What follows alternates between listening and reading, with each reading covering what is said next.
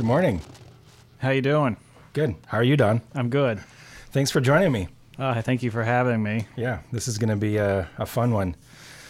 Uh, so I've been meaning to have you on for a while. Right. Our schedules has not have not uh, meshed, as no, it were. No. But uh, here we are, Christmas break. Yeah. Christmas break. You want to talk about Christmas remember, break some more? I, I don't remember. Well, it's because it's a Christmas break in terms of like a school schedule. I still have a whole nother week off, and we're in that kind of, I don't know what day it is, yeah. period. Yeah. I don't go to work. You're such I'm a slacker. Contract. You didn't work all summer either. I don't know what the hell you're thinking. No, I didn't. Slacker. Um, but uh, I thought it was important to have you on yeah. right now because you have a solo show coming up. Yes, my first ever solo show. Oh, it is. I didn't even think about that. I literally, I've never performed. I mean, I did like small things in junior high school, or I did a talent show once, um, played piano. Um, but in terms of my adult musical career, this this will be the first time I've ever been on stage alone. Uh, ever? Ever. Wow. Yeah. And with such a... Uh, in such a naked context, because the acoustic guitar is an incredibly unforgiving instrument. Right. And even with reverb or a slight delay pedal, there's it's pretty unforgiving. But something I've always wanted to do, because uh, I was always really thought it was really cool that someone like Michael Girard would, would go off and do solo shows and play swan songs. Yeah. And, yeah. and do originals, and you know, he was able to sort of tour in between that. And so I was interested in that, but yes, it is the first time, so I have no idea how it's going to go or how I'm going to feel or right. anything like that. Well, you did experiment a little bit with it um, with a few videos that you posted on Facebook yeah. a while back. Yeah. And the response to that was really great. Yeah, I was surprised, uh, and it was it was a really spontaneous thing because uh, it was also over Christmas break. Uh, I guess now it was two thousand sixteen because it was shortly after Agalloch broke up, and I was at my in-laws, and my father-in-law plays guitar, and he mm-hmm. has an acoustic guitar. Cause I don't. I recently just bought an acoustic guitar. Okay, I never owned one, and they had a fireplace, and I was like, "Oh, it's Christmas. Maybe I'll uh, we'll do like a Facebook Live." Mm-hmm. And I wanted it to be like a you know Facebook Live video as opposed to like a pre-recorded thing, so that way it's more. Uh, just sincere or whatever. But I thought, you know, because I, I mean, I'm still, you know, have a lot of different emotions about the breakup. And sure. uh, I thought Christmas seemed like a good time to sort of uh, do it and, you know, for people, for the fans. Yeah. And that's really the only reason I did it was kind of a, I mean, not to be self-congratulatory, but a kind of gift to the fans. Like, I'm mm-hmm. sorry you broke up. Uh, here's the best I can do. Yeah. yeah. Here's a pittance. And, yeah. So... Yeah, so I just, my wife had the smartphone running, and I was I was blown away by the, the commentary that popped up and how often it was shared. Mm-hmm. And so it was a nice, it was a very kind of, it was kind of emotional. I was really, uh, happy. And I did it again the next year, became a kind of tradition. So I've done it three times, um, those little Facebook vids. And then you asked me to... Well, I had also kicked around the idea of doing a kind of solo Agalloch and maybe throw in uh, Sol Invictus song or write some mm-hmm. new stuff. But for now, I, I got a full set of Agalloch songs, so right. that's what this is. Yeah, that that will be exciting. That's the only way you can hear Agalloch live at this point. Yeah. Is that show. At least, yeah, live, absolutely. Yeah. yeah. And the songs are different because they're revealing different parts of themselves to me as I've reduced them to a sure. single guitar. And I've had to make up for the lack of, well, not just every instrument, but vocals. Um, right. And Agalloch songs, as you might remember. I, I, I'm I'm pretty familiar with them. Yeah, yeah, they can. They're often repetitive. We were definitely a band yeah. where the whole was greater than the parts. Yes. And so that was a challenge about how many times do I really want to repeat that? And so... So that's been it. Also trying to make it more interesting as a solo instrument. So there's some things I've done that are totally different, um, total new variations, mm-hmm. and you know some things that are pretty true to form. Um, so it'll be interesting, and you know, I'll play a song later. Yeah. I don't want you to, to give away the set list or anything. No. But are you playing things from like the entire Agalloch discography, or is there like a certain period you're focusing on? Um, it's pretty, you know, it's pretty wide ranging. Um, there are some obvious ones that people could guess. Right. There will be the ones I did on Facebook. Um, and I think there's maybe a couple odd ones. Um, there's some songs that I just could not really reduce to a single acoustic. Mm-hmm. Um, like, for example, I really wanted to do Falling Snow, but Ooh, yeah. it really didn't lend itself to that. Um, but a lot of other songs that were, of course, heavy metal um, opened up when I reduced them to, you know, uh, open acoustic chords. And, right. and trying to incorporate the melody along with the chord progression whenever I could. So so I, I think it'll be interesting uh, this, how different the songs are and the ones that I've chosen to uh, to use. Yeah, that'll be great. Um, and the the space is going to be perfect for it, I think. Very small, intimate space, uh, really good sound. Uh, a lot of people come there just because they want to support the space and the people that run it. And uh, I think it'll be a perfect place for you to do this for the first time. Yeah, and I really miss that intimate connection, and mm-hmm. um, especially with the music of Agalloch, which was a very emotional kind of music. Um, that's really, that to me is the appeal, is to kind of sit down and, and be surrounded by people, hopefully, who want to hear it and, and sharing the moment that um, we used to share on a much more louder level. Right. Um, on tour. Yeah. It's very odd for me to interview you about Agalloch. yeah, yeah, yeah. Yeah, the, it's a, we're recontextualizing the whole thing. It's very strange. Yeah. Well, it's entered into, uh, you know, it's entered into archive and memory. Mm-hmm. So now it becomes a kind of an objective experience. Yeah. As opposed to an immediate, right. in the now one. Yeah. Um, so, and I don't know, I, I don't know how I'm going to feel. It might be really emotional for me. I haven't played these songs in front of people. Right. Uh, I mean, not even really the Facebook video, but yeah, I, I don't know how I'm, I'll probably, it'll be, I don't know how I'm going to feel. Yeah. Well, I anticipate feeling emotional as well, watching you up there play these yeah. songs that we used to play together. Right. And yeah, and you won't be involved. And I won't be, I mean, I'll be there, right. but I won't be playing anything. Yeah. Yeah. It'll be no, I think that'll be weird too. And of course, uh, I wonder how everyone else will think. Yeah. I don't know. I'm excited for it though. I am too. And really, I think, um, not to pat myself on the back, uh-huh. but the lineup is perfect too. Oh, you yes. with Mike Scheidt from Yob, Errol Ruin, and Henry Weathervanes. I think yeah. it's it's going to be a perfect night of, uh, what did you call it? Sad men music or something? Uh, sad man acoustic jam. There you go. Yeah. Right. Almost like Tesla, but a little bit different. Well, I thought we would maybe end with a performance of Signs. Signs, yeah. In that a makes minor sense. Key. Wow. Okay. Well, yeah, that's going to be great, and that's coming up uh, January twenty-sixth at Azoth in Portland. Mm-hmm, mm-hmm. I hope to see you there. I'll, I'll be there. Okay. Sad. Sad. Crying into your guitar. All right. Well, um, let's move into the main segment, as they say, and uh, I think you should play something first. All right. Okay. All right. You ready? I'm ready.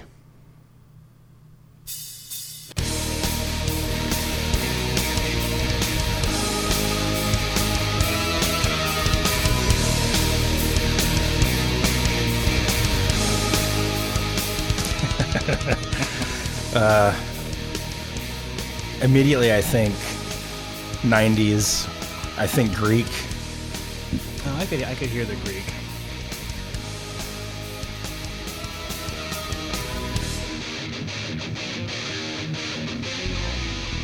It's not ringing any bells so far. No, this is a weird band. They have a kind of, there's a bit of that Greek, but also very uh, classic.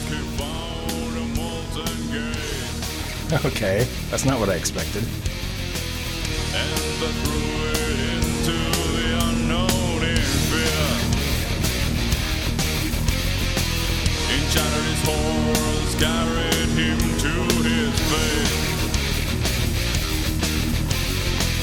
Across the moor, not war for a hundred years. Do I know this band? I, you might. I can't remember.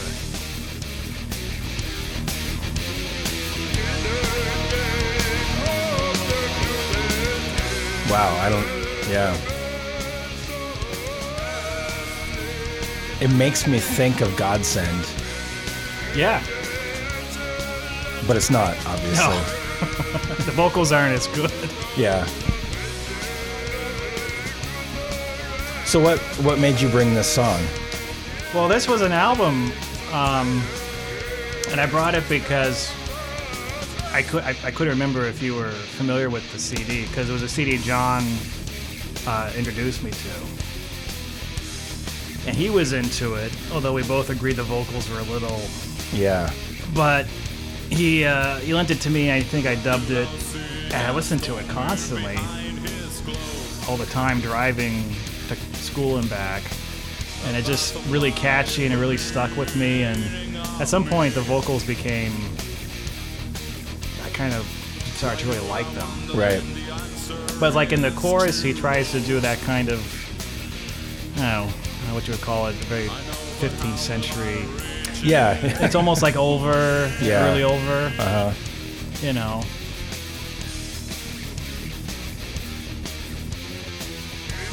Yeah, this. That type of stuff. Yeah. Uh, but it was something John was way into, and... So this is like mid, late nineties?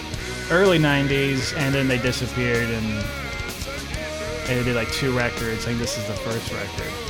Um, they are Finnish. Okay. But they don't really sound like it. Not really. Um, although the, the promo photo of them, they look very like a Finnish band. Yeah, the vocals are pretty dreadful.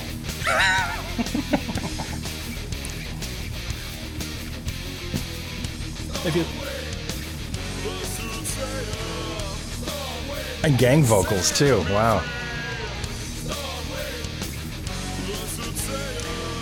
It's weird because it has a classic metal feel. It does. But it's definitely part of that early nineties kind of atmospheric scene. Yeah. So how does it live up twenty years later? I, I still dig the, the feel and the riffs. The vocals are still dreadful, but...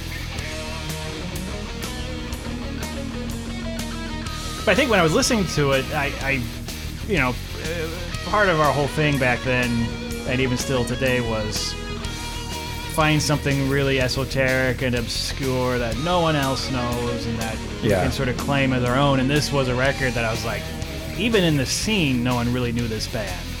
No one celebrated them. No one, I never see them posted in my... social media, or I never see anything.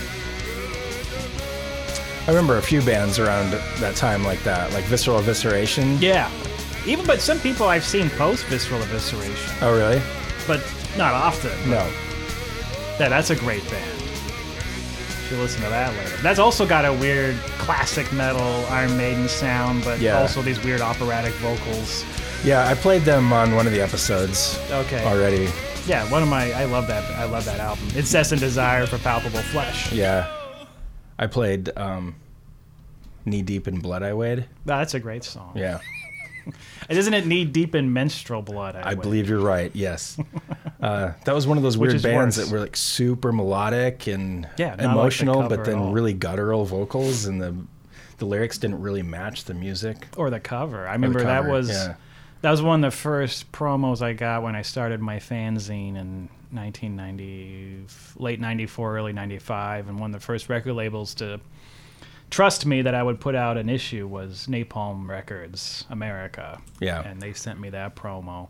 Dismal Euphony, probably. Yeah, I don't think I got Dismal Euphony, but I don't know what else I got. From Abigor. Oh, yeah. Uh, mm-hmm. It was, uh, it was the... Um,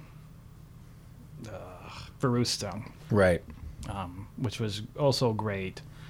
Um, those two records, there was Abigor, Verustung, Visceral Evisceration, and you know this was at the time when that was all I had to listen to because it was pre-internet, and so I spent a lot of time, at fourteen years old, in my bedroom listening to Abigor and Visceral Evisceration. Well, you could do a lot worse, that's yeah, for sure. Those are both great records.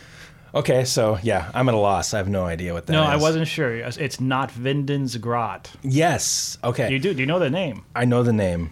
Um, I remember being interested by them because of their locale and their name. Right. I'm. I don't remember if I ever actually heard them or if I listened to it and was just turned off and moved on. Well, now that you've heard them, are you interested? Um. Not so much. Yeah. I mean, I like seeing little snippets in time like that. Yeah. From twenty-some years ago, you know? Yeah. It reminds me of just, like what you were saying, like where I was in life and mm-hmm. grasp onto a record and listen to it to death. And now I feel like there's such a glut of music yeah. that it's, if I listen to an album more than a couple of times, it's mm-hmm. a huge deal. Mm-hmm. And this record, um, in this band, like the band name is so forgettable. I mean, I'm not right. Finnish, so I don't know. But as an English-speaking person, not Vinden's Grot, I can't even spell it. I had to no. look it up in Metal Archives, like alphabetically. Right. Because I couldn't find it on YouTube. And even the cover's like really weird and obscure, and mm-hmm. it just seemed like something, like I was the only person listening to it. Yeah. You know, probably, like, next to John. Right. It kind of reminds me of uh, D. Verbotten's Kinder Evas. Yeah. Like how it's just, you're not going to remember that. I mean, I did, obviously, but there's no, there's nothing to grasp onto.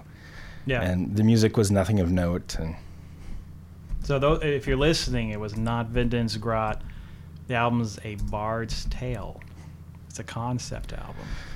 Yeah. Yeah. I, that was interesting. I would maybe revisit. Listen to it once. Okay. I mean, Finland. Can't go wrong with Finland most of the time. No. Yeah. Okay, that's cool. Um, so, kinda. Okay, so I'm gonna play something. All right. But to be honest, I can't remember the name of the song. So I'm gonna play what I think it is, and if it's wrong, I'm just gonna switch it.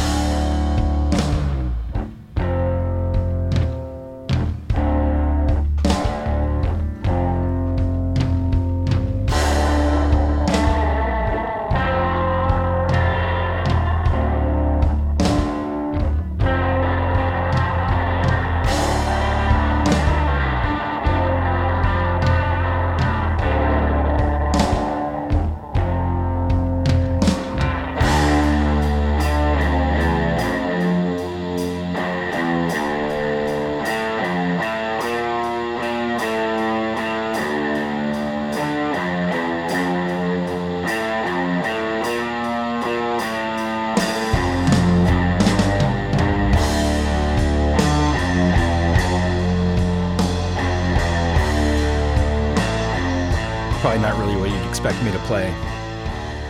No, I I, have, I know your eclectic taste. I don't know what, you know. I wouldn't be surprised with anything. I'll take that as a compliment.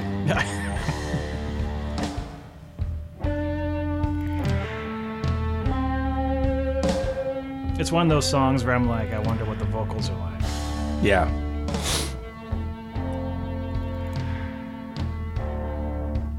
It has wonderful atmosphere.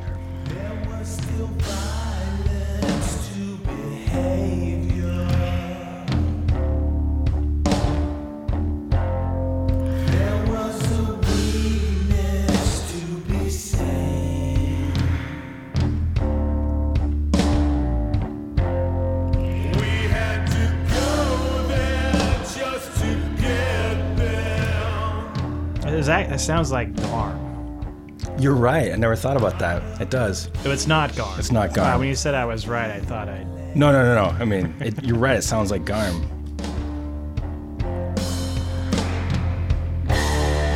We were not heroes of the world.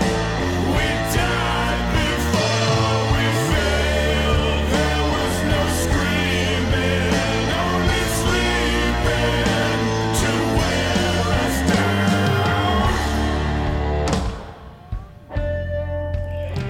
I love how lightly they're playing in these like verse sections. Yeah.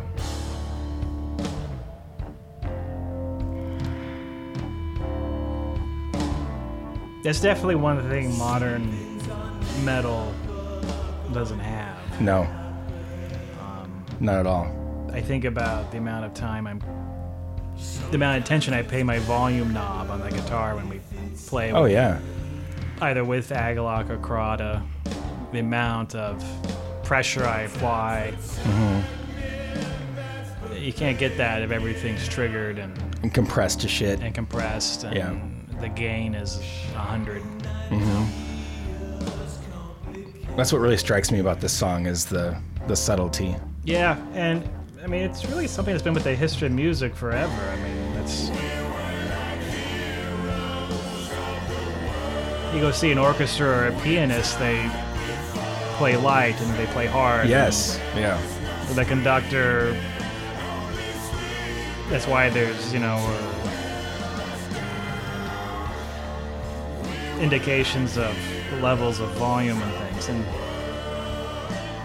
so much of the mixing of heavy metal's been about pushing things to the extreme, and you, you lack that texture. Yeah, everything's compressed and limited and triggered. Everything sounds even. It's very boring. Yeah. And that was the thing that I think struck me about this song initially. This song? Mm-hmm. Yeah. Even the tones. Yeah. Just the guitar is slightly overdriven.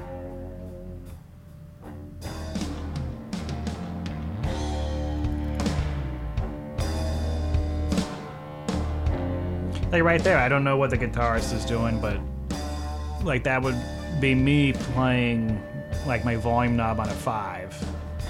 Right. And then when the main riff comes in, the heavier riff, I pull it back up to ten. Pull it up, yeah.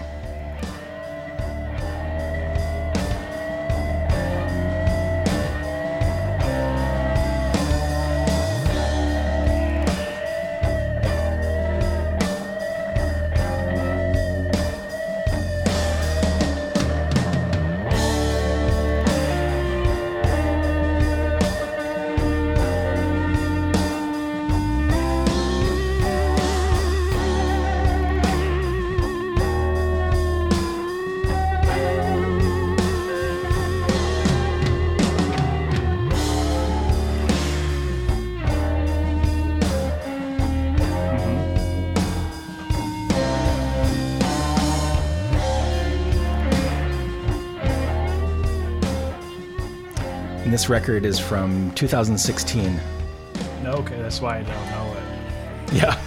Well, it's also, uh, without giving too many hints on what this is, um, it's a band that we both have struggled to appreciate for many years. Oh, it's the Melvins. Yeah. Yeah. Well, this is a great Melvin song. Right? I mean, I'm, I, yeah, I, yeah. So I can hear that now. My story with this band is basically struggling to appreciate them for right. almost my entire life. Right. Yeah, me too. With limited success. Yeah. And then I went and saw them with Napalm Death and Melt Banana. And when was that? Oh, man. Probably about two thousand sixteen, two thousand fifteen, something like that. They played Roseland. Okay. So a really big show, and, you know, Napalm, Melt Banana, love both bands. And I was, I'd, I'd never seen the Melvins before. So I was like, this is my chance to really see this band, like, quote unquote, how they're supposed to be seen. And they're an awesome live band. You can't deny that. They're really good at what they do. You know, they they know their instruments. They know their style. And then about halfway through the show, they played that song. And it was just so enormous. The sound was so enormous. The melody was so gorgeous. And they had that subtlety and finesse. Mm-hmm. And it won me over. Mm-hmm. And now I can't claim to be like the biggest Melvins fan, mm-hmm. but that was kind of like the straw that broke the camel's back. Mm-hmm. And I was like, okay, I got to check this out. Mm. So I bought this record. What's the record? This is called Basses Loaded, but it's basses, like bass guitar, because each song has a different bass player on it. Mm, so okay, I remember hearing about that. Yeah, so Trevor Dunn's on some of it. Um, Do you know who's on this song? I don't. I could look it up. Um, but there's like maybe three or four players on the on the entire record. Mm-hmm. Um, but then it made me go back and explore like Stoner Witch and Houdini and things like that. And again, it's not like blowing me away, but I'm definitely appreciating them way more than I used to. And yeah. that was my jumping off point. Mm, I, I, I like that song a lot. And uh, finesse always wins me over. Um, I feel like there's a lot of, again, like we were talking about earlier with modern metal, there's not as much emphasis in modern metal on things like uh, vibrato or playing very lightly or mm-hmm. those kind of dynamics. And I, when I was giving guitar lessons uh, over the summer, it's one of the things I tried to convey to my students, that all the tone you need and all the effects you need is in your hands. Right. And second to that would be your toggle switch and your volume knob. And that has to be mastered before you go out and buy any kind of stomp box or whatever. Yeah. Because there's so much you can extract from the way you shape a note with your hand and your finger and the way you pick it. And sometimes you might use your finger. I put my pick my mouth and I'll use a, my finger on a couple melodies on the Crada set. Mm-hmm. It's subtle, but those are the kind of things you pick up on that make it more than just another kind of uh, you know, heavily processed song where everything's yeah. at the same volume. Yeah. And yeah, that that's I can I'm not surprised that the Melvins, because uh, they're from that era. Mm-hmm. I mean, and like I said earlier, like say what you will about the Melvins, it might not be, you know, someone's cup of tea, but they're obviously masters of their craft. Yeah. Yeah, I'm the, I'm the type of I'm the type of uh, well, uh, music appreciator who I'm going to assume because a band like the Melvins is so revered and respected, there's something there. I just haven't, you know, it's right. my fault. Right. A lot of times. And that's exactly, and that's why I've tried for so many years. Yeah. yeah. Um, and like I said, I'm not one hundred percent there, but yeah. I'm seeing them live, and that that song just like. was oh, the switch great. for me. I will have to get, what was the name of the song? The Decay of Lying. It's the first track on Basses Loaded. On Basses Loaded. All right, well, I'm going to go listen to that record. Yeah, and actually I ended up finding it on Amazon like right after that show. It was like ten dollars for the mm. for the record. So, hmm. yeah, oh, can't lose. Well, that's great. Yeah. That was a great choice. Yeah, that's a good one. Yeah, that's definitely a band I'm embarrassed not to have more of an appreciation for, but oh, yeah. Especially since we make most of them like drive our tour buses and stuff. Well, so we've had two former Melvins bass players be our driver for Agalloch. Yeah. Well, and you know, Billy's been recording Agalloch forever. Yeah. And Crada, and doing sound for Crada. Yeah, I and and just the pressure of people I love and respect are huge fans of the Melvins. Yeah. And I feel like, what's wrong with me? Yeah, I know, me too. And I'm, and I think more people should appreciate, should approach art generally with that attitude of like, okay, it's it's me, it's not the work. Right. It's, I'm not able to find a way into it. Um, but my love of finesse, I don't know a better word, um, is my doorway into that particular song. Mm-hmm. And yeah. that was that was true for me as well. Yeah. And it was remarkable, too, after seeing um, bands like uh, Napalm Death and Melt Banana, who have finesse in their own way, but not in right. that type of way. So to hear a song like that after yeah. Melt Banana and Napalm was striking. Yeah, and I think that like what, when I started, when I began the guitar lessons, I started getting, I started revisiting a lot of the blues players. Mm-hmm. That I listened to as a kid when I was learning guitar. People like Steve Ray Vaughan and Robert Cray and Albert Collins, B B King, um, because that's all that is, is right. finesse with yeah. very few notes yeah. a lot of the time. No, it's true. Well, now for a band with no finesse. All right. I love those too. Um, but another another band that I think they did two records and disappeared. There's a theme. I like it. Decoria. Is it really? No. Oh. But I think thematically would also be appropriate. This is Legenda. Yeah. Yeah. I uh, I played um,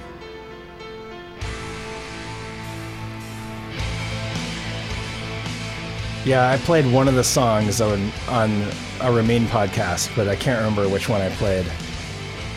Is this off of Autumnal? Yeah. Yeah. Yeah, this record is fantastic. Yeah. This The second one is also good. Yes, it is. Um, but this record, because you recall the whole thing, it, it had such incredible promise because, I mean... Yeah, yeah the I mean, keyboard. That, it's yeah. great. Yeah. I mean, I don't know. You, you know the story, but all of us were big fans of Impaled Nazarene. Of course. And even stuff like Ugra Karma, oh, Volcom, yeah. Northern Resource. But when it came to uh, Suomi uh, Finland Perkele, there was those weird songs, right? Oh, yeah. That were like oddly emotional and melodic and passionate. Blood is thicker than water. Yep. And seemed slightly at odds with everything else. And, uh, well, I can't remember the guy's name. Which one? The drummer. The drummer? It was the drummer of Impaled Nazarene who was writing those those songs, like Blood is Thicker Than Water. Okay, yeah. And so he started his own band called Agenda, and they signed with Holy Records. Mm-hmm. And I think all three of us, you and I and John, were stoked because... Oh, it's going to be a record of yeah. all those songs from Impaled Nazarene. And it totally was. Yeah. And better, actually, I and, thought. And, like, this song is almost... There's a post-punk, goth rock...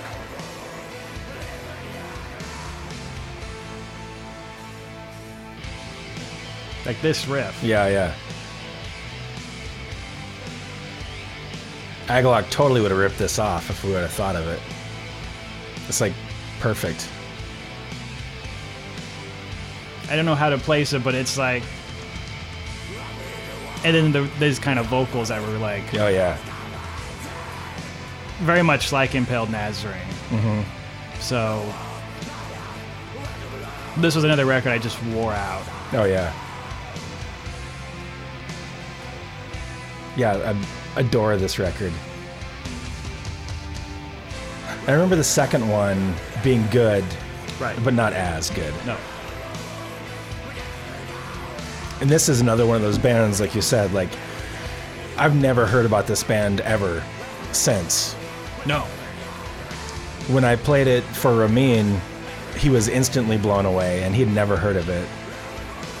And he tracked it down, I think, and got the C D afterwards. Yeah, it's, it's, it's, I don't know what happened to the guy, the drummer of Impaled Nazarene. And that's it. Like, it's almost a pop song. It's mm-hmm. three and a half minutes long. I mean, it could be a, uh, I don't know, it's a kind of goth rock, post-punk. Yeah. But with that really uh, sort of spitty... Scratchy. Yeah, yeah, I love the know, vocals. They didn't bother pronouncing the words. I th- or could I just know, because I, it's Finnish. I, I could be wrong, but I thought it was the vocalist for Impaled. No, no, no. That guy was a crazy alcoholic nutjob. Yeah, but I thought that was him. The drummer was the heart of the band. He was crazy. The Neil Peart of Impaled. He was the Neil Peart. Those words have never been uttered. Well, there you go. No, he was. He wrote those those more, I don't know how to call them, more passionate melodic tunes on, um, well, on Suomi. Because after he left, because he left after Suomi Finland Perkele. Right. And then when they then they did Latex Cult, which was mm-hmm. total Motorhead, and right. none of us cared for it anymore. It's good, but it doesn't speak to me the same way. No, not at all. It's. Uh, Yeah, I don't know. Th- this track uh, is called Wolves Honey Wolves, which I always thought was a cool title. Mm-hmm. I, do you think that's somebody saying, no, I swear, honey, they were wolves? No, it's wolves. Honey, wolves. Like if you're mad at your spouse? It's like, is those coyotes? No. Wolves. Wolves, honey. honey. Wolves. That's a weird... I don't, I, I don't know. I thought when I think when I saw it as a teenager, I was like thinking, there's some weird erotic connotation of right. honey and wolf like wolf like Wolverine like feeling, mm-hmm. uh, you know, but because it would fit with the whole thing. But it's uh, it would be cheesy if he didn't do those kind of vocals. Right. He could totally do some super gothy Peter Murphy. Oof, yeah. And it would be terrible. Yeah, I would not be into that. But he... St- yeah, it's great. It's great stuff. Um, the title reminds me slightly of Beherit's Werewolf Semen and Blood. Oh, also vague. Yeah. Mm-hmm. Is it mm-hmm. werewolf, comma, semen and blood? Or is it werewolf semen? So everything has had a finish... So well, that's far. True. Well, except well, the Melvins, Melvins, but but I bet they've been there. I'm sure they've been there. Yeah. But um, Beherit, another another band. Yes. Um, I thought about playing Beherit tonight, but uh, I'm not cold. I wouldn't be cold enough to identify it if I heard it. When I first saw Beherit, I was in not like live, but like in seventh grade. It was the Turbo America ad that was in Metal Maniacs, and. Do you remember oh, these ads? Yeah, I think I so. Totally throwaway death black metal bands. Right. But I remember the cover of, what was the first record called? Oath of the Black Blood. Oath of the Black Blood. And I was like, my God, they put so many upside down crosses yeah, on that cover. A ton. And that cover still to this day, I think, is one of the coolest it is. black metal uh, album covers. But I remember just staring at it being like, could they have, I mean, that's... Yeah. It's just littered with upside down crosses. With, and the logo was absurd. Like I'd seen the Death logo and the Morbid Angel logo by them, but right. I was like, that's a that's a really just the, the, everything in the kitchen sink. Yeah, and then their second record, Drawing Down the Moon, is up there for me as one of my absolute favorite records. It's that one's wholly unique. I mean, there's nothing else that sounds like it. It's black metal, but in a very cursory type of way. So I am going to play a record that I'm still trying to wrap my brain around. All right. Perfect. But it's from one of my favorite composers. Mm. Uh, it just came out. I've loved pretty much everything this guy has touched. And this, I think, will probably be my, my album of the year, even though... There's been a lot of good music this year, but this just really grabs me. So let's check it out.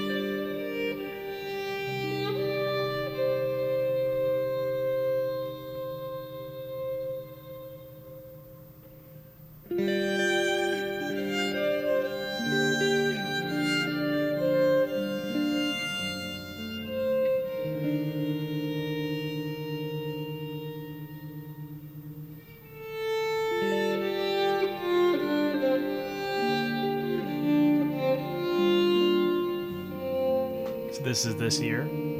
Yeah, just came out. The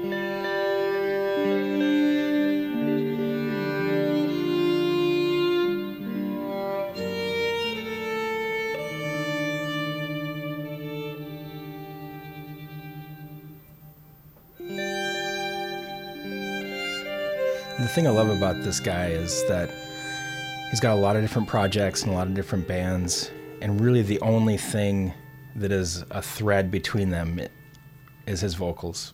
Everything else, it's just a stark difference from release to release. So is the is the composer the is he playing one of these two instruments? Yes. The guitar? Yes. Toby Driver? Yes. Yeah. I know this because you have such a crush on that guy. Yeah, I do. This is his new record called They Are the Shield. Right. I really only know Toby's work from Kayo Dot mm-hmm. and Maudlin of the Well, right? Right. Yeah. And Kayo Dot's one of my absolute favorites. He, re- he released um, a solo record like two years ago called Madonna Horror that was really great, but it was all very uh, reverbed out, guitar-oriented pop. And this, he just took it to the next level. Like, this stuff is so different and fascinating.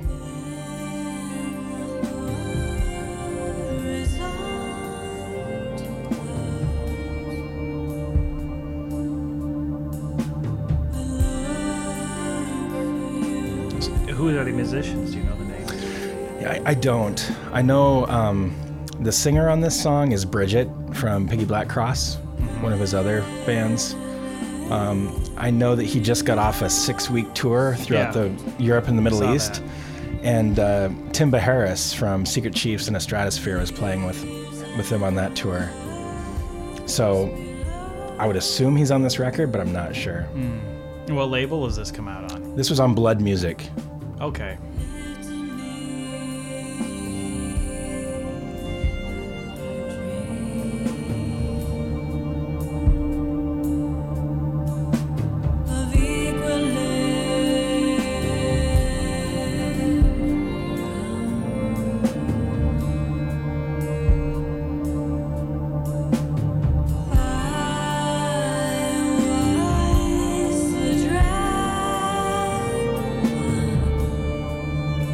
I believe that Bridget's only on this song, but I, I really love her voice.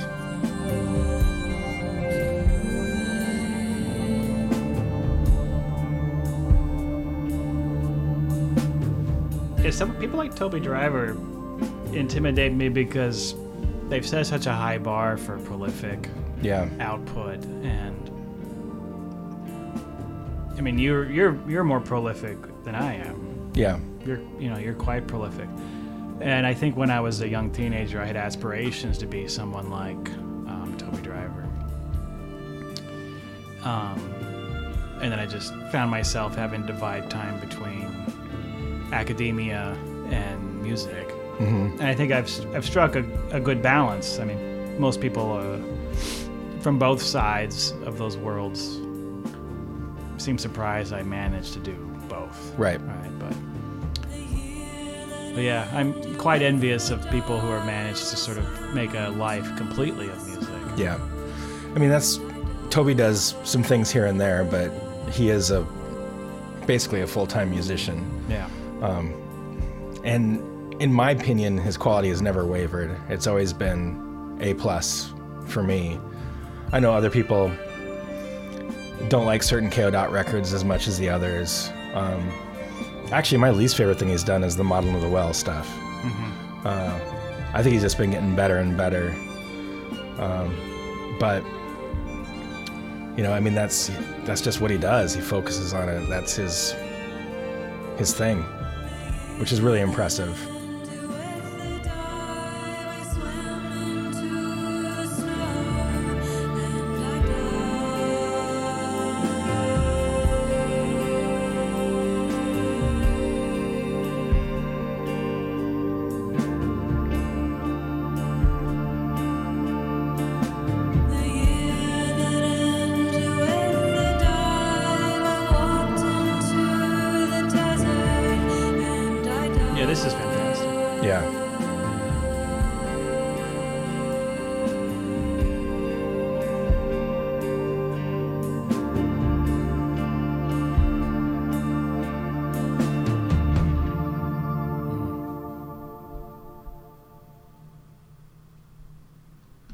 And that was a really great example of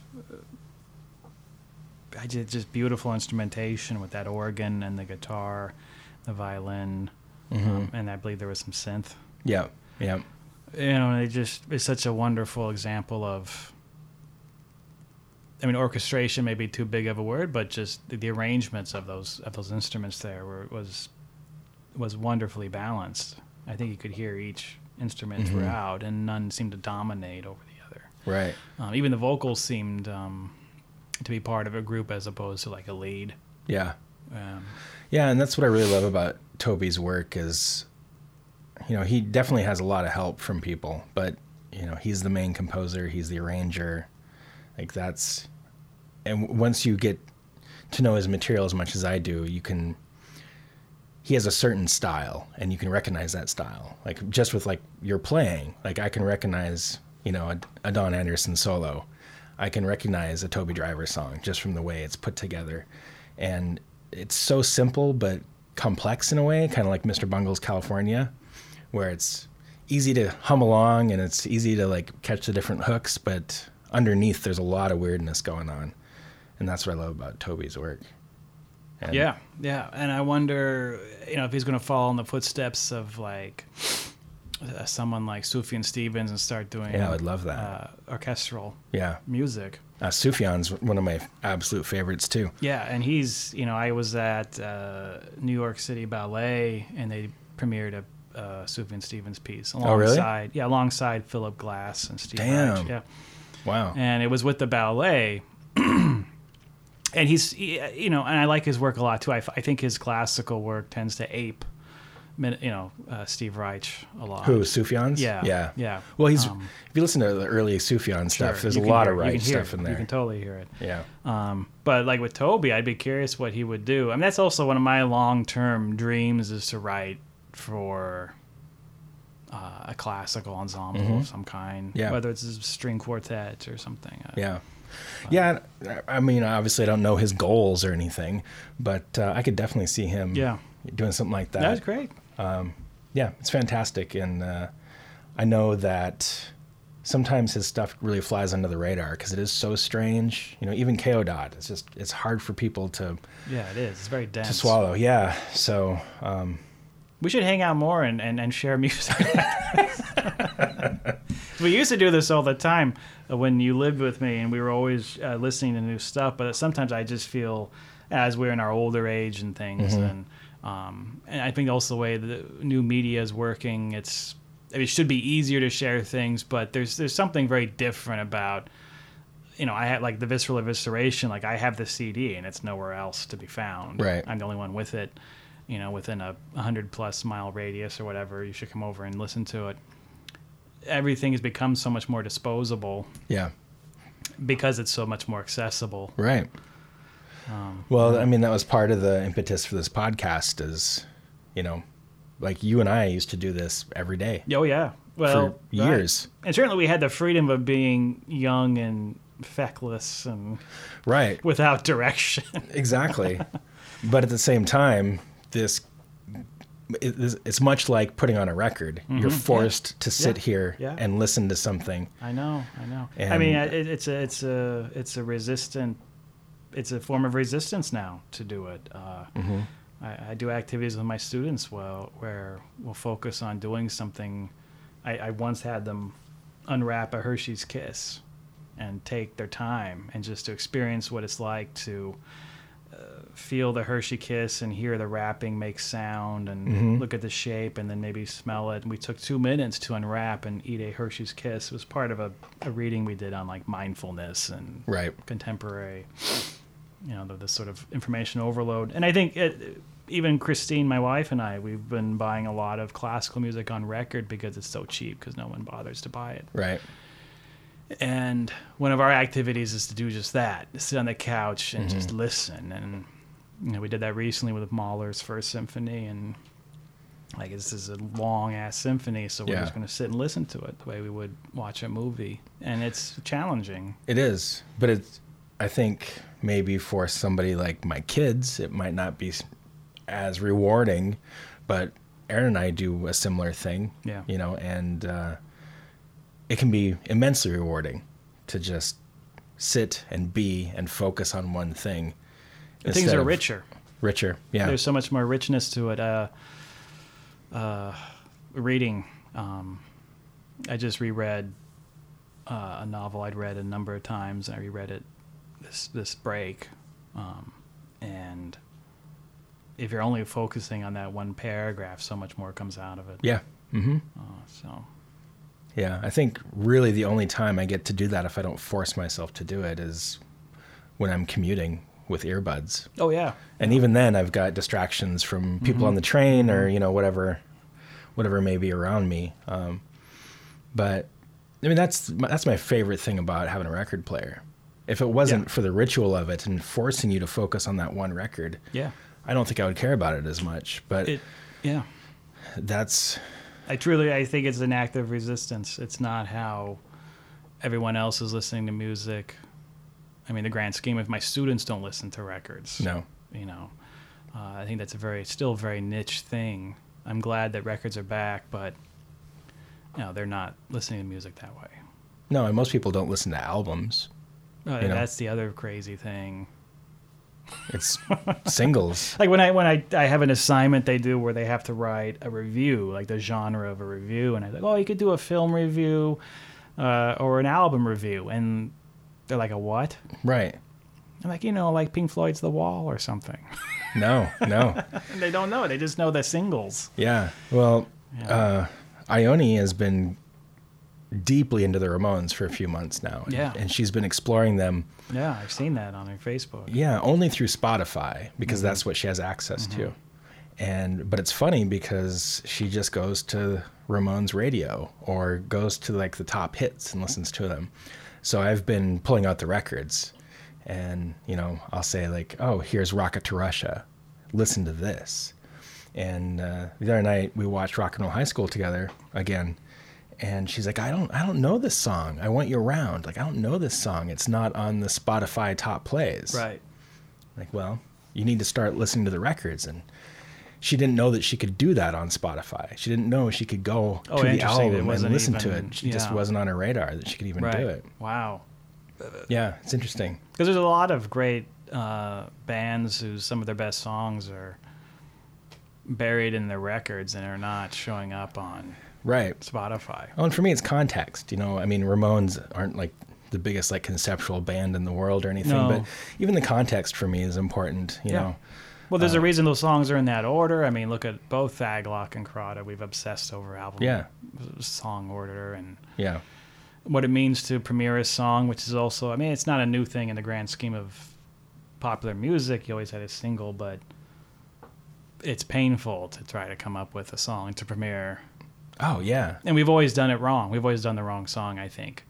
I'm not sure there ever is a right song. That's true. Well, no, there is. I think with when we did Marrow of the Spirit, we premiered in the in North America, we premiered Watch The Watcher's Monolith. Which, right. Which I think is the weakest song on Marrow of the Spirit. It is. In Europe, they premiered Ghosts of the Moon Are Fires, which I would say is in my top five best Agalloch songs ever. Yeah, and I guess I would argue if Painted Grey was shorter, it would be the perfect one to debut. Yeah, I don't know, it's too many blasts. Yeah, but that's kind of great, too. But that, I mean, that's that's yeah. one of the best Agalloch songs, I think. It is. It was a great live song. And I think with the, the Serpent and the Sphere, I always say spear, even to this day, we released a Celestial Effigy, which I think is a lot like Watch's Monolith. Yeah. I think it was the weakest song. Yeah, it was. But Dark Matter Gods, again, I think was... that. Like, to me, if I had to do a Ramones Mania, Agalloch Mania record... Right. Those those are the songs that I think best represent who we are. Like, if people want to hear Agalloch, I always recommend uh, Hallways of Enchanted Ebony, mm-hmm. Shadow of a Pale Companion, uh, Ninth of Waves... Um, Uh, Ghost of the Moon Are Fires and Dark Matter Gods. Yeah. I think that has everything we did perfectly represented. I think Dark Matter Gods is, yeah, probably one of the better songs we'd written in quite some time at that point. Yeah, and it was a mess. I remember we had a map in the rehearsal. It was a huge mess. Now in hindsight, it makes a lot of sense. And it was also one of those songs I thought was a great live song. And I'm, it's, it's oh, yeah, know, it was great live. It, and I'm kind of sad we can't play it more. Because it lasted only a couple years. Yeah, we can't play it at all, really. Um, no, I, I couldn't make it work as an acoustic song. No. Uh, yeah, it's, I don't know. It's interesting to look back on that stuff when, number one, it doesn't really matter anymore. There's nothing at stake. You know, uh, like yeah. what, what what would be like a great live song that Agalloch never played that would be, you know, fun to try? Uh, well, you know as well as I do, before we broke up, we were we were preparing The Wilderness yeah. from the demo. Cause that's, even though The Wilderness, um, because, I mean, you knew John even before I did, but when I met him while you were still in the Midwest, he was way into uh, sort of what's been called the new wave of Swedish heavy metal, the yeah. sort of Gothenburg, the Gothenburg sound. Right. And that song totally is aping. Oh yeah, Dark Tranquility and In Flames, all that. I don't think I don't think John found a sound for Agalloch until he did Embers. No, Embers was the perfect yeah. Agalloch sound. And then I think when it became uh, when it evolved to what's on Pale Folklore, and then eventually what we started doing live because it kept changing. Then it was like mm-hmm. that. That's the beginning of the sound. It was like, I think that demo from Witch of the Soak was John exploring, you know, the Doom, the Gothenburg, the Ulver. Yeah. And then I think eventually we, we found the sound with Promo ninety-eight. It just yeah, needed Fields that, of Nephilim. And and it was so much more advanced. Mm-hmm. Um, one, because he had more musicians than just himself. But uh, also, I mean, the production just all the way around is way better on Promo ninety-eight. Yeah. And, yeah. You know, well, yeah. The, the Wilderness is a great song, but yeah. it did suffer from...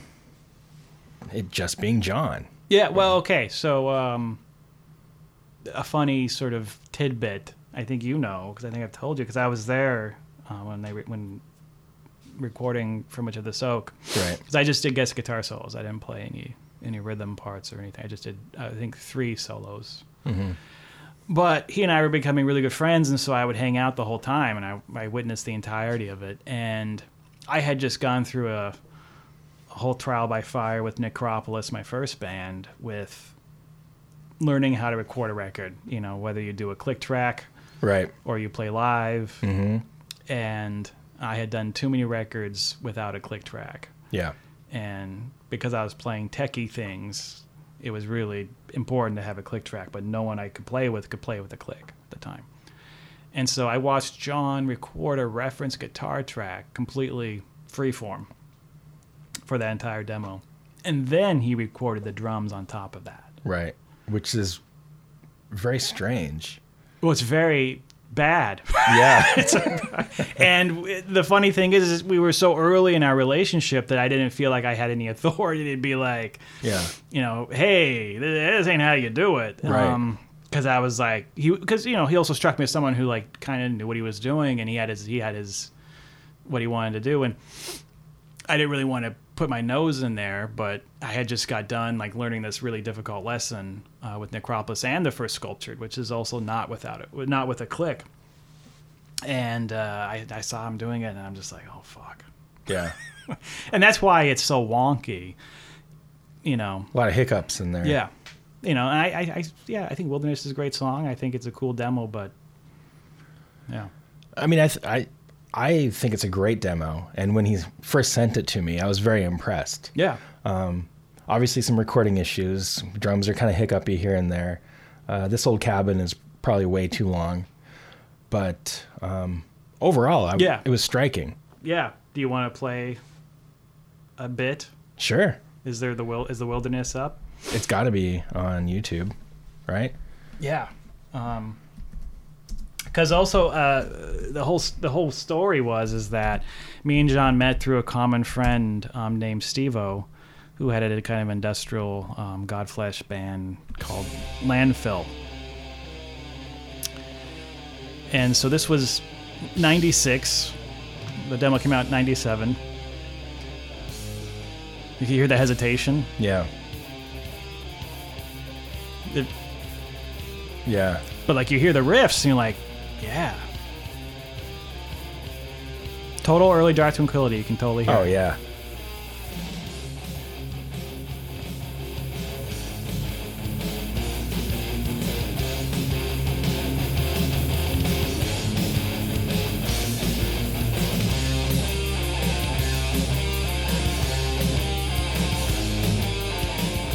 This is totally right off Skydancer or something. Mm-hmm.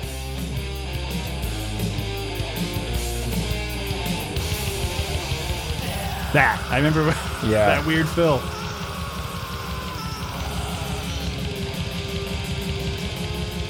But this part, too, I remember listening to this and being like, oh, this is the kind of music I want to do. Right. and this kind of war metal beat. Mm-hmm. Well, when John recorded this, he and I had made music together here and there, but we're living really far away from each other, and I always loved what John did, and yeah. I always wanted to be a part of what John did. And then when he sent me this, I was like, oh, like, aside from the timing issues and stuff, he knocked it out of the park. Like, this was yeah, by great far song. The best thing that he's done at that point. And so I got excited. You know, I was like, this is really, really amazing. And this was around the same time that you did the first Sculptured record. Yeah. And I started talking to you right before you recorded the, the record, right after the first demo. And so hearing this demo and hearing the Sculptured demo, I was like, there's a hell of a lot of good shit going on in Portland right now. It just, but just from two Just guys. from two people. I know. Because we had no one else. That's what I found out when I came out here. I was like, oh, there's nothing else. I mean, there's a couple like black metal bands, but maybe one or two. No. Not the European style. Not like, not like this. No, no. Nothing like this.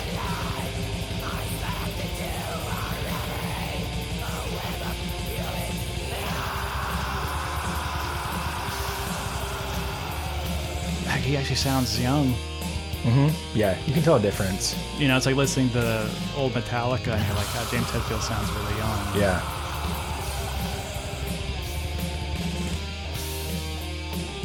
Yeah. Yeah, that's. Was this... I, what's that? This was recorded at Smegma, right? Yes, Smegma Studios. Yeah. So M- Mike wasn't like, "Hey, maybe we should do like a click or anything like that." He was just no, because he's. Mike Lastra. Right. Have you heard Smegma? He probably doesn't know what a click is. No. Um, and he was hands off completely. Yeah. No, he was just totally hands off. Well, we did the Stone, Wind, and Pillory yeah. E P there, and I remember him being very hands off then too. And it, he didn't know anything about this kind of music. He he's, he didn't record not this type of metal bands. No, but he did like. Tad and shit, didn't he? I, I don't know if he, I can't remember. I mean, he did he did punk, he did some hardcore, he did a lot of noise, a lot of yeah. I feel like he did like a Nirvana seven inch or something like Probably. that at one point too. Yeah. Okay, so like this chorus is a great example of John's writing, is that it's very catchy mm-hmm. and pop. Yeah. Yeah, very poppy at times.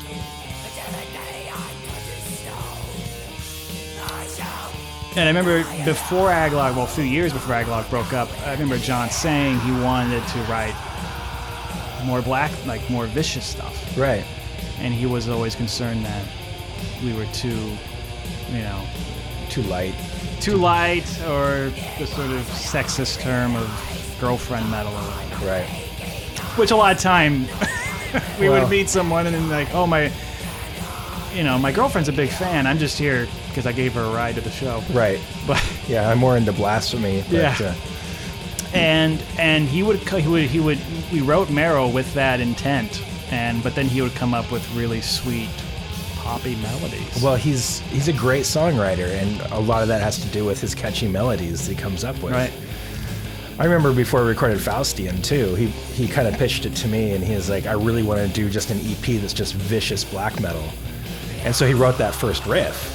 Yeah, but then I wrote the rest. You, you of wrote it. the rest of it, yeah. And so all the black metal riffs were mine, and a lot of a lot of more black metal riffs and Marrow were mine too. But then he would write these melodies over it. Right. All right.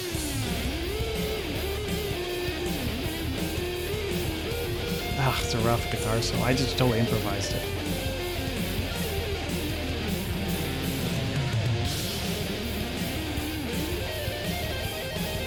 That sounds like Don Anderson. Yeah. Right.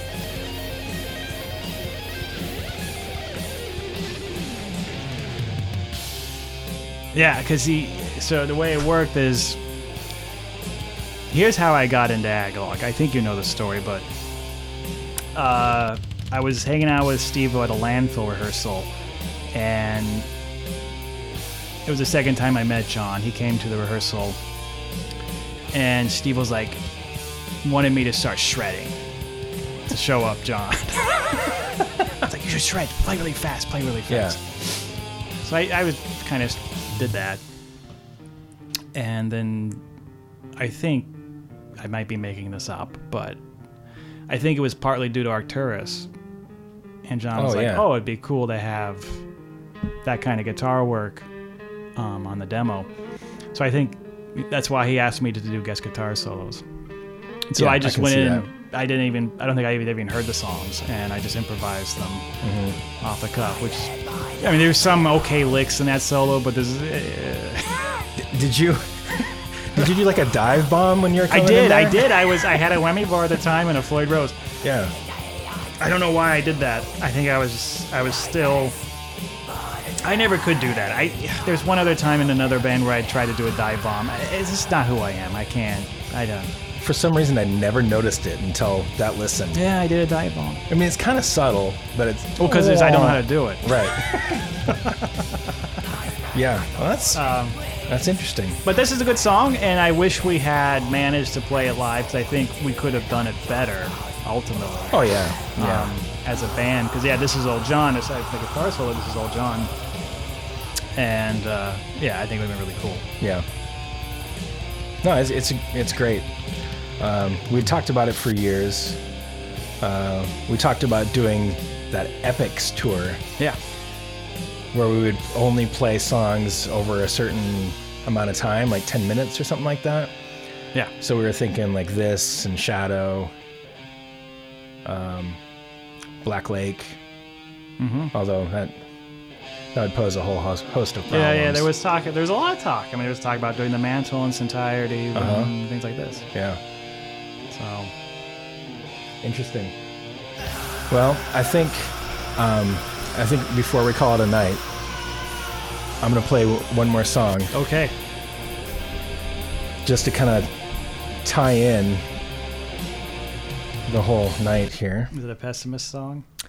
I considered doing that. I considered playing a pessimist song and an uncomposing song. I've got I've got demos of John, you know, at twelve playing songs about toilets and stuff. But I'm not going to do it. Out of respect, I agree. Yep. I, I think it's probably... We should keep that to ourselves. Yes. But for everybody listening, yeah, they're very good. What the, what were you doing at thirteen? Right. You weren't doing Nocturnus, Voivod... Bathory, Worship. No. I mean, say what you will about John, but everything he's ever done has been exceptional. Everything that I have. Uh, um, music-wise. Uh, up until a couple of years ago. Anyway, I'm not here to bash John, but let's check this out.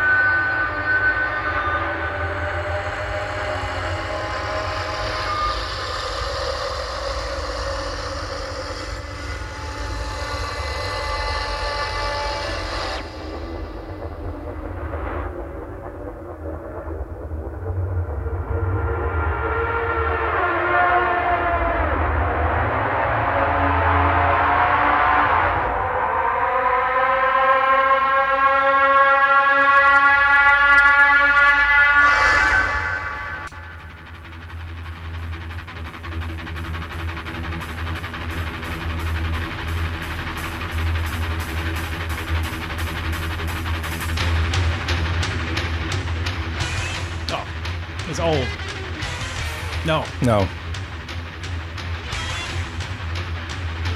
Oh, it's Windham Hell. Yeah.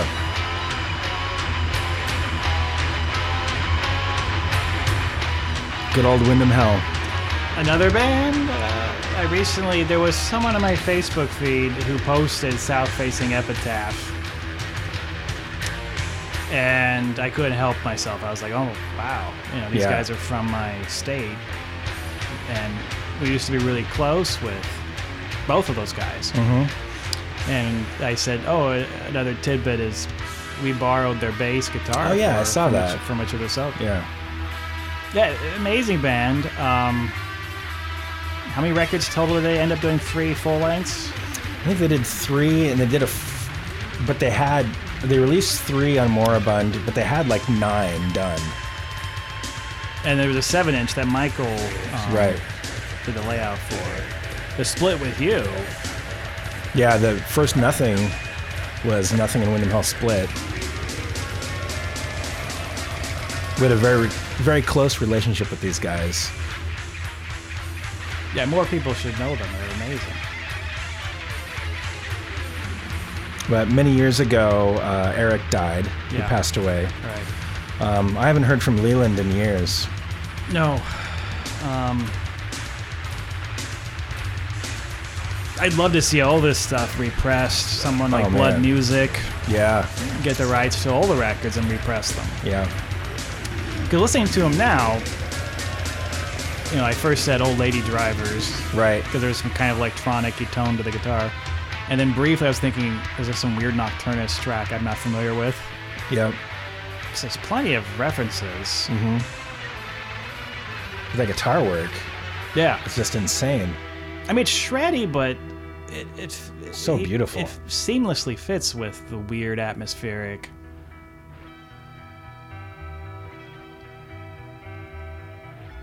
And was Eric into black metal or any of that kind of stuff? Or somewhat. Was he just a, a neoclassical shredder?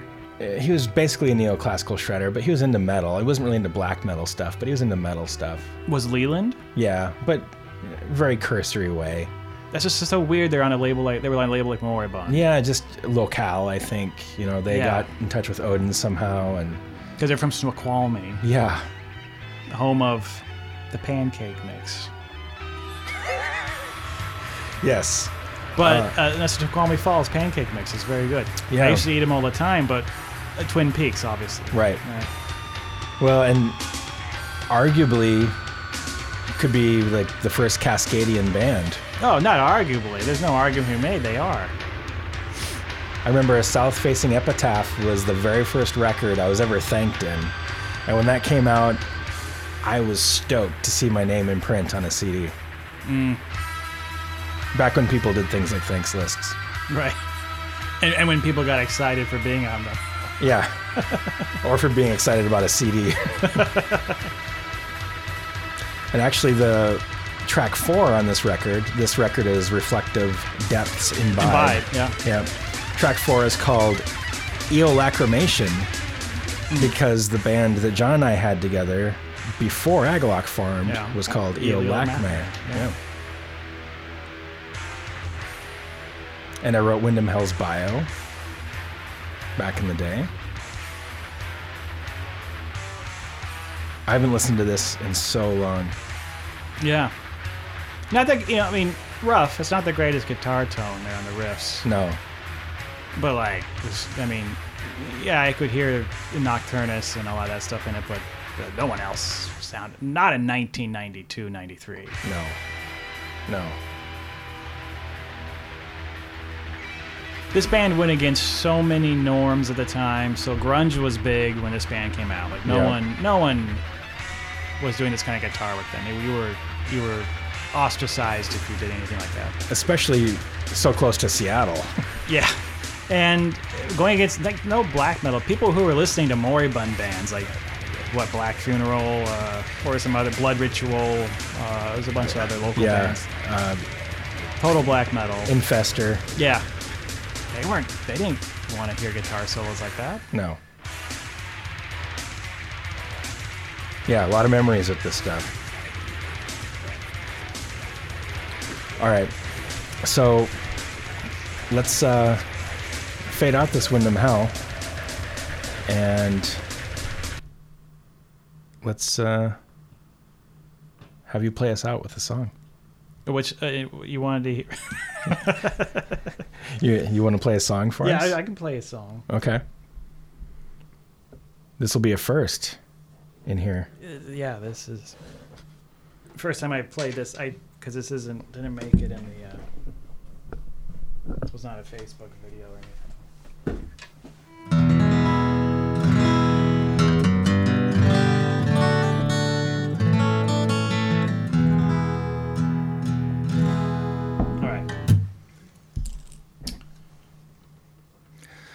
So another thing I I typically do is a little "What are you drinking?" podcast, not podcast uh, segment. So right now we are drinking the beautiful Resilience I P A. Yes. From Level Beer. It's uh, seven point three percent. Yeah, a respectable A B V. Re- it's very respectable. Level is one of our favorite breweries here in Portland, Oregon. And what's special about this beer is that the proceeds go to the uh, um, the California Campfire yeah. Fire. Yeah, it's an unfortunate name. Right, because campfires campfire, are great. Right, but um, so it's uh, it's a recipe by Sierra Nevada that was distributed to uh, cooperating, I guess, yeah. breweries. Yeah. Um, so Level made it, but yeah, really good. This is um, this is a great one. So uh, yeah, let's. Let's hear something from you, Don.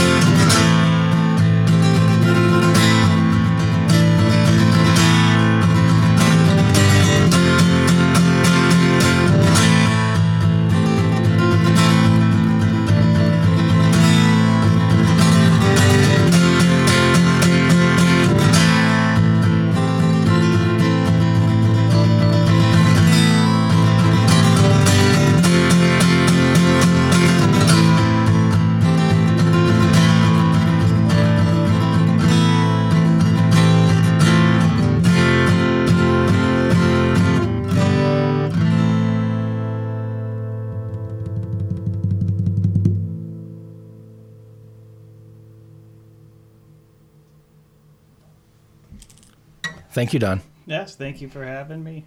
Let's do it again.